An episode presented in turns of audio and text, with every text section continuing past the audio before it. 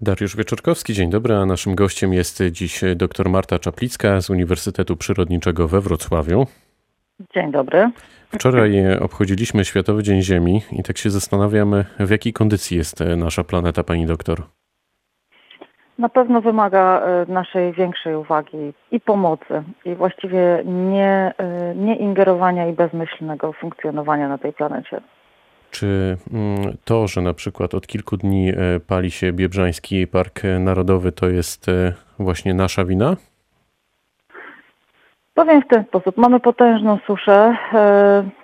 Jak gdyby większość zmian klimatycznych wynika z jednej strony po prostu z naturalnych procesów na Ziemi, ale my na pewno je też e, wzmażamy i wspomagamy niestety czasami swoim bezmyślnym, bezmyślnym funkcjonowaniem, tak?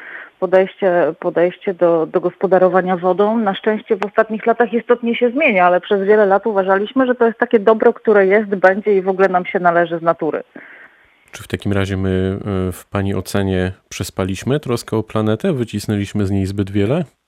Mm, na pewno e, przespaliśmy moment, kiedy powinniśmy zacząć gospodarować w sposób zrównoważony. Dopiero tak naprawdę od kilku lat w naszym kraju e, podchodzimy do tematu takiego właśnie zrównoważonego, harmonijnego gospodarowania w sposób no, odpowiedzialny.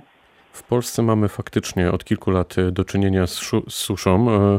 Jakie będą jej konsekwencje, te krótkofalowe i długofalowe, gdybyśmy mogli się tu chwilę zatrzymać? Krótkofalowe na pewno będą takie, że za chwileczkę e, wszystkie warzywa, owoce, produkty rolnicze będą bardzo drogie.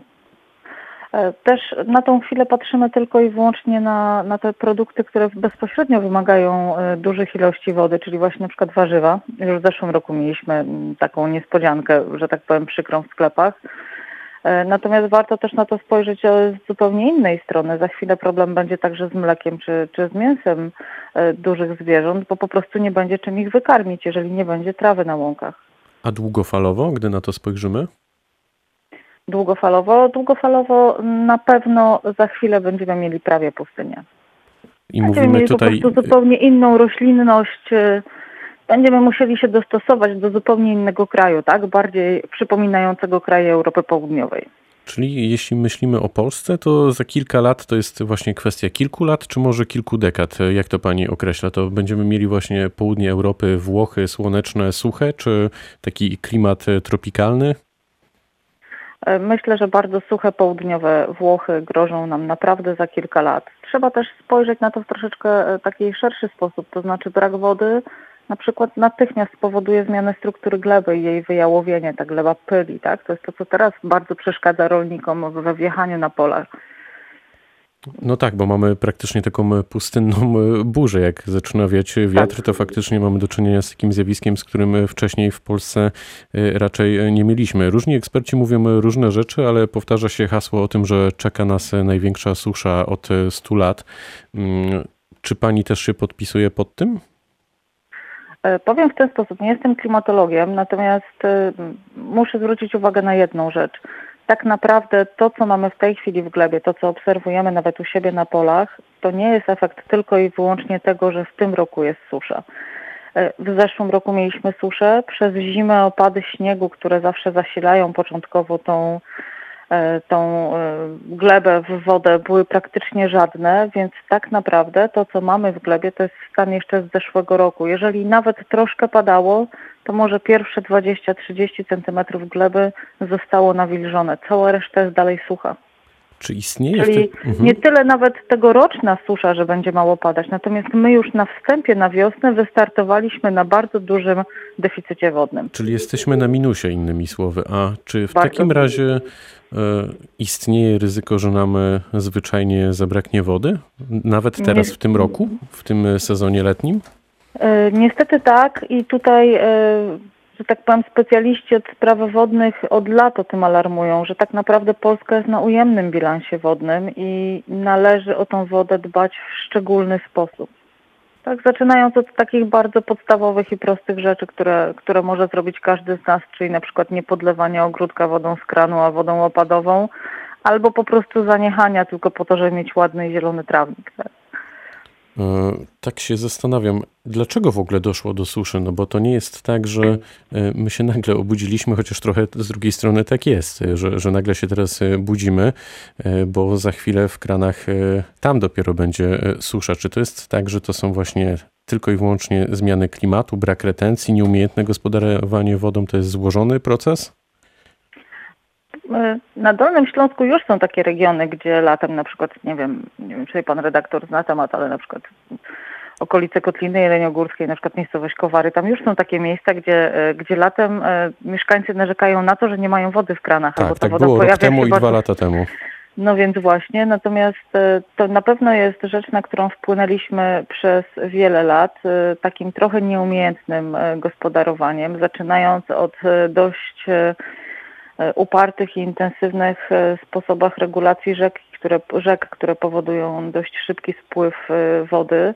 Powinniśmy piętrzyć drugiej... wodę na rzekach? Na pewno, zdecydowanie. Powinniśmy dbać o to, żeby ten odpływ był mniejszy. Im więcej wody zatrzymamy, tym więcej tej wody przy ciepłej pogodzie wyparuje i kiedyś będzie musiała spaść, tak, z powrotem w formie deszczu. Na pewno dużym kłopotem jest to, że właśnie nie mamy tej małej retencji wodnej, tych niewielkich zbiorników jeżeli już zaczyna u nas y, porządnie padać, zaraz mamy problem z tym, że jest powódź, bo ta ziemia nawet nie zdąży tej wody wchłonąć. No tak, ale ta, ta woda, woda spływa. No właśnie i później się e, nigdzie nie, nie zatrzymuje. Mm, czy, czy, czy, w takim razie możemy jeszcze w Polsce suszę zatrzymać i ewentualnie w jaki sposób? Czy to jest tak, że to już jest sprawa przegrana i należy się z tym pogodzić? Na pewno mała retencja wodna by tutaj bardzo nam pomogła. Druga rzecz to jest y, to jest też to, w czym bierze udział Uniwersytet Przyrodniczy we Wrocławiu, czyli programy wpływające na kondycję gleby. Im lepsza jakość gleby, tym więcej jest w stanie wody zmagazynować. Natomiast na tą chwilę musimy e, po prostu przeczekać niestety czas, kiedy znowu zacznie padać. Ja pamiętam e, naszą rozmowę sprzed kilku miesięcy o, bio, bioróżnorodności. Mm, czy na przykład właśnie łąki zamiast trawników to jest jedno z rozwiązań, które możemy sami przy naszych domach, przy ogródkach, w ogródkach zastosować, żeby, no żeby jakoś pomóc przyrodzie? Na pewno, jeżeli mówimy o tych takich drobnych działaniach, które wbrew pozorom, jeżeli przeliczymy je na liczbę mieszkańców, ogródków, e, działek we Wrocławiu, czy, czy nawet trawników, e, to tak, na pewno te działania, które nie będą powodowały takiej mm, zbytniego ingerowania, czyli to, że nie będą koszone trawniki, że będą zostawione liście w parkach, to zawsze zwiększa ilość wody, która zostanie tutaj na miejscu. To, że każdy z mieszkańców podstawi coś tam pod tą rynnę i jak już zacznie padać, to nie spłynie do rzeki, tylko będzie służyć do podlewania ogrodu. W przypadku rolników to jest właśnie dbałość o kondycję gleby, która jest no, no po prostu niezbędna, tak? I po prostu rozsądne gospodarowanie, gospodarowanie wodą w wersji rolniczej, czyli podlewanie w takiej ilości, w jakiej jest potrzebne, właściwie nawadnianie, e, i po prostu ochrona gleby przed tym, żeby tego porowania też nie było zbyt dużo. Natomiast najważniejsze, co moglibyśmy zrobić, to właśnie dbałość o tą małą retencję wodną i, i małe zbiorniki. Jak patrzy Pani na Dolny Śląsk i Wrocław e, w skali całego kraju, to my jesteśmy we względnie dobrej sytuacji, czy, czy też to jest raczej taka średnia krajowa, czyli e, no możemy powiedzieć, że Polska dosłownie wysycha? Mm, jak patrzymy na statystyki, wydaje się, że jesteśmy w dobrej wersji, ale to jest y, dość mylne, bo po prostu mamy tereny górskie i podgórskie, gdzie tej wody pada więcej, ale to wcale nie wpływa na to, co się dzieje na terenie Wrocławia czy Legnicy. Tak? Tutaj naprawdę ta woda jest poważnym problemem.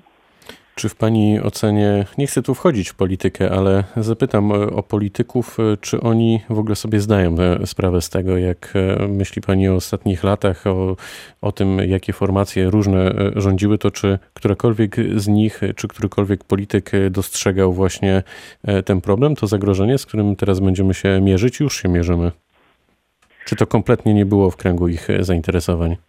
E, powiem w ten sposób, jest mi daleko do polityki, natomiast e, z mojej perspektywy wygląda to tak, że e, w, pewnym, w pewnych dziedzinach życia, zwłaszcza tych kluczowych, ważne, żeby sprawą zajęli się eksperci, a nie politycy, a politycy, żeby chcieli ich słuchać. Tak? Niestety, jeżeli chodzi o gospodarkę wodną, to ja na przestrzeni swojego życia widzę, że to jest taka rzecz, którą się załatwia politycznie, kiedy coś się dzieje. To znaczy, kiedy była powódź, to na hura regulujemy rzeki i, i, staramy się e, prawda, naprawić zbiorniki wodne, które zostawili nam Niemcy, a teraz kiedy mamy suszę, to będziemy na hura próbować coś zrobić, ale to będzie tylko do czasu, dopóki się będzie o tym mówiło.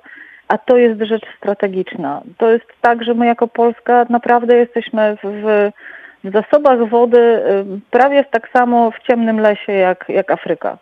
No to na koniec zapytam w takim razie, co przed nami, bo porównanie do Afryki y, robi, myślę, na pewno wrażenie. Czekają nas trudne miesiące, może lata? Na pewno czekają nas trudne lata. Oczywiście tutaj jeszcze jedna rzecz, która się, że tak powiem, pojawia, na którą wpływu nie mamy żadnego, czyli po prostu przebieg pogody. Tak, tak naprawdę y, na dzisiaj są to prognozy. Nie wiemy, ile będzie padać. E, natomiast na pewno czeka nas e, droga żywność, e, na pewno jeszcze ze względu na, na dzisiejszą sytuację epidemiologiczną, kiedy producenci ogrodniczy nie mogą po prostu zatrudnić ludzi. Ja też na przykład zastanawiam się, w jaki sposób wyjątkowo sterylny zebrać truskawki, prawda? Na pewno te produkty, które z jednej strony dają nam zdrowie i powinniśmy ich jeść dużo, będą w mniejszej ilości, i będą po prostu niestety drogie. Także jeżeli, ja z, mojej perspektywy każdemu mieszkańcowi Dolnego Śląska i Wrocławia, który ma kawałek ziemi, proponowałabym, żeby w ramach siedzenia w domu zajął się małym ogrodnictwem i, i posadził swoją cebulkę, e, rzodkiewkę, Wszystkie takie drobne rośliny. No i żeby zadbał o wodę, o tą małą e, retencję. Niech to tak, będzie. oczywiście, żeby chociaż zbierał wodę, wodę ze swojego dachu czy, czy, czy balkonu. Niech to będzie e, puenta tej rozmowy. Doktor Marta Czaplicka z Uniwersytetu Przyrodniczego we, we, we Wrocławiu była gościem rozmowy Dnia Radia Wrocław. Bardzo dziękuję za spotkanie. Dziękuję bardzo. Pytał Dariusz Wieczorkowski. Dobrego dnia.